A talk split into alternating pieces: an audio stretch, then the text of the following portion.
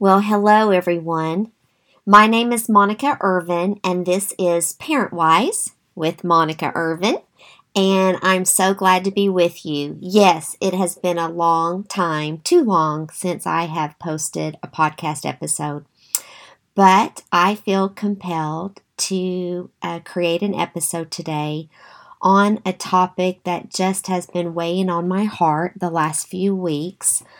And and so here we are. And so I want to discuss this with you and hopefully all of us can walk away with some things that we can seek some heavenly guidance on so that we can protect our children, our families, our marriages from the attacks by the enemy. So, what compels me to talk about this topic is I've had a couple of experiences in recent weeks. Um, and these are not unusual experiences. I've always had these experiences, it seems, uh, in one manner or another, in lots of different circumstances.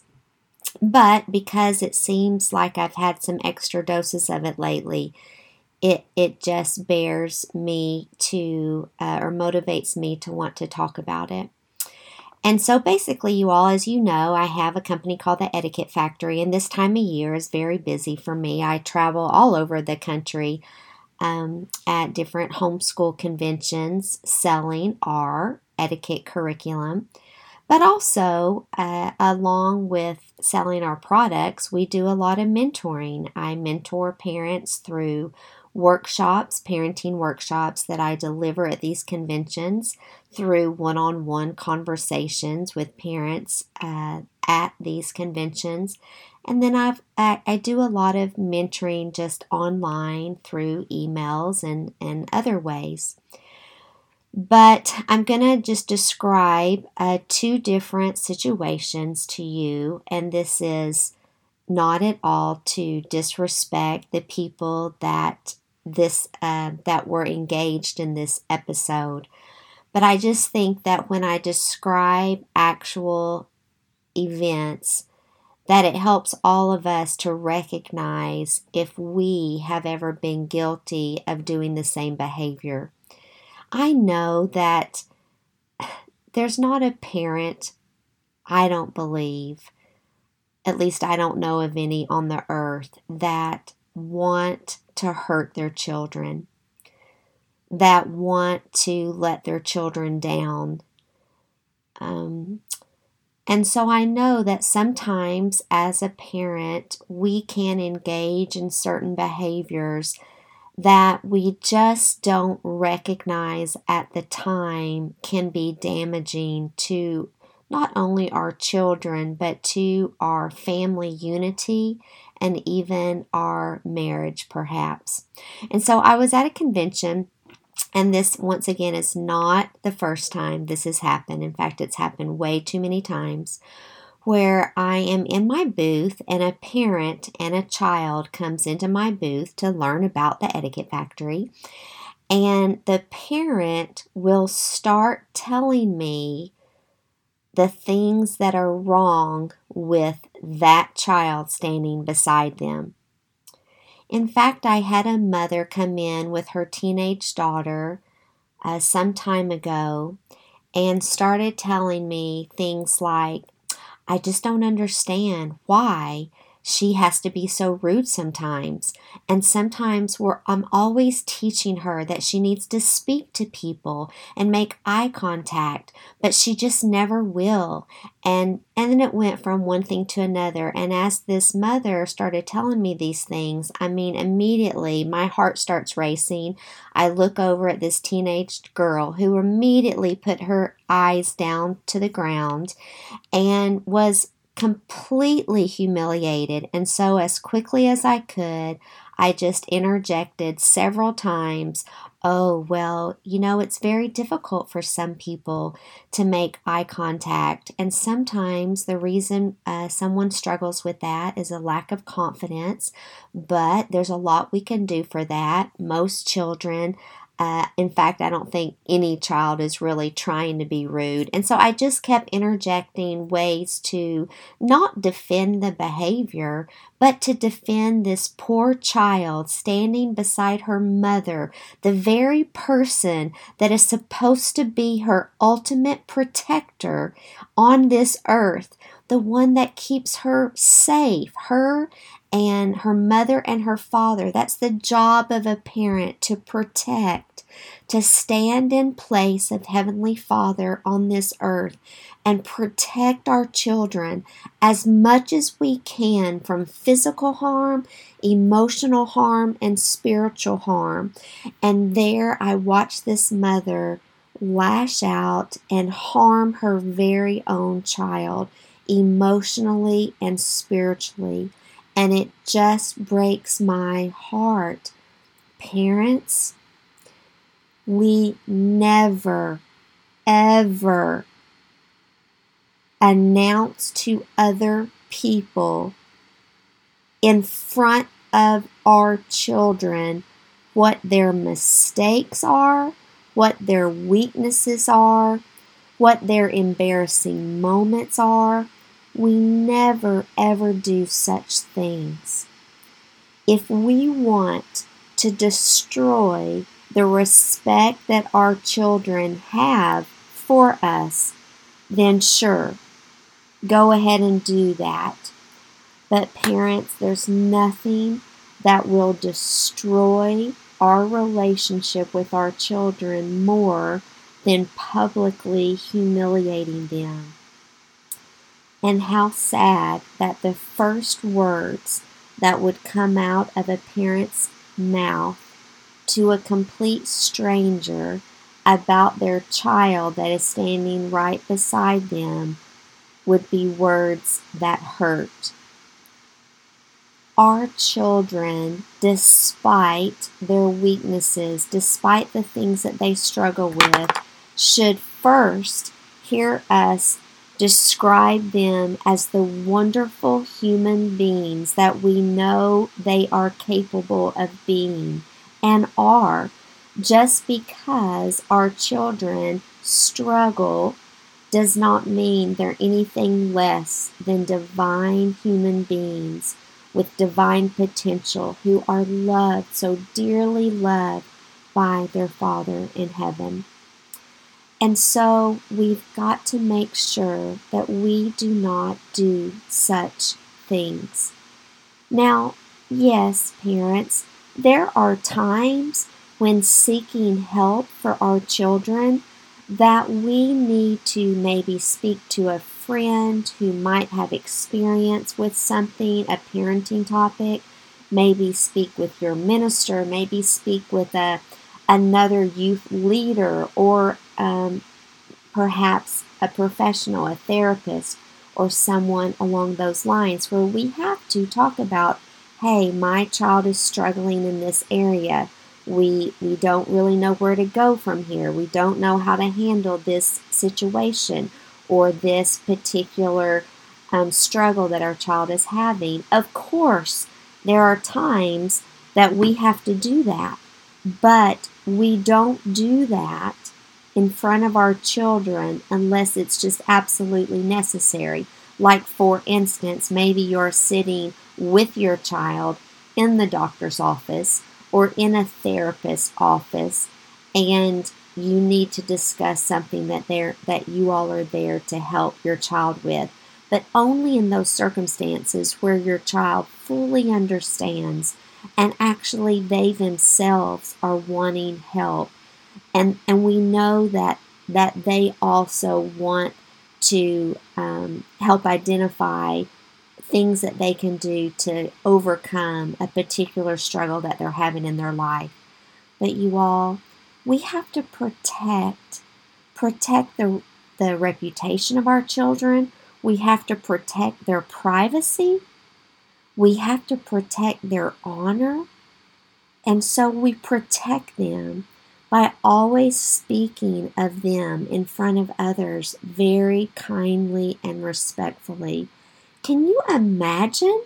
Can you imagine standing next to your boss or standing with your spouse, and some of you don't have to imagine this because it has happened, and your spouse or boss, you're at a dinner party, and all of a sudden they start announcing to the group that you all are speaking to something really humiliating that you do or have done, a mistake that you've made, um, a behavior or character trait that they just are in complete disapproval of.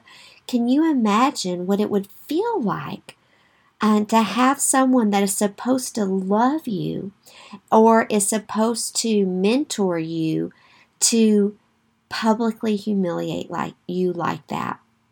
So I want to just give a strong warning against such behavior. Now, in addition to that, there's another behavior that I've seen, and uh, I, I just think it can be uh, almost as destructive to our children. And that is when we speak unkindly about our child's other parent.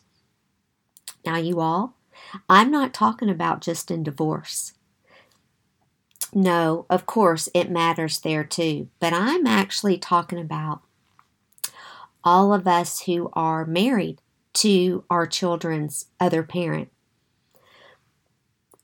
But when we make catty remarks, um, when we complain to others about our child's other parent in front of our child, it's as if we are undermining who our children are.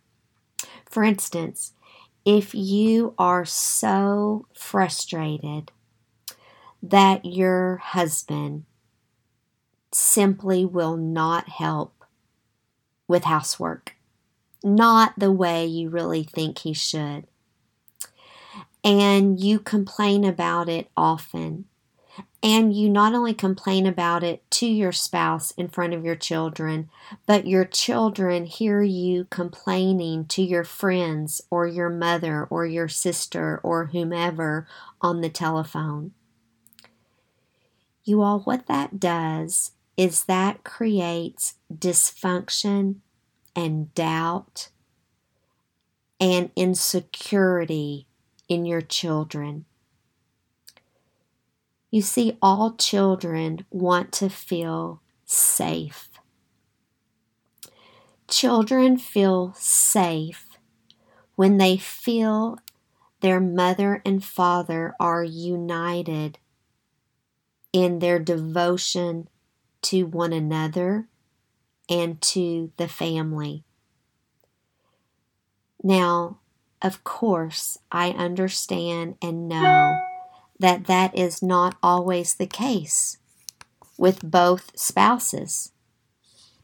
We don't always, um, our spouse doesn't always feel the way that we feel. But that doesn't mean that we criticize our spouse in front of our children. The thing is, is that each of us feel as though we are a part of our parent because y'all, we are, right? I mean, we're a physical part of our parent, both mother and father. We half of our DNA comes from each of our parents. Our parents are who we are physically, and we acquire a lot of the traits of our parents, whether we like it or not. And so, your children, part of our children's identity is wrapped up in the way they view both their mother and their father. And I realize that not all mother and fathers live up to the role that they should live up to as a mother and father. I realize that, and it's a very, very sad, very sad thing for children. But I want us to be aware that it does not help our children when they see one of their parents as a failure. You all, it's it's very difficult for a child to have self-respect for themselves when they have such little respect for one of their parents. I'm not saying it's not possible, I'm saying it's difficult. I'm not saying that we should sugarcoat truth. I just want us to consider the way that we speak about our children's other parent is often how our children will begin to view themselves. Recently, I had the privilege of spending time with a really good friend. Um, and, uh, well, friends, plural. And my one friend has a father that, in many ways, let this child down. And uh, in, in more than one area. But what was so kind of fascinating to me is how much time and energy this adult child of this father seemingly spends worrying about whether or not they were going to end up just like their father. It was almost as if they thought it was inevitable that they would be like their father because of how much that child and all children identify themselves with their parents.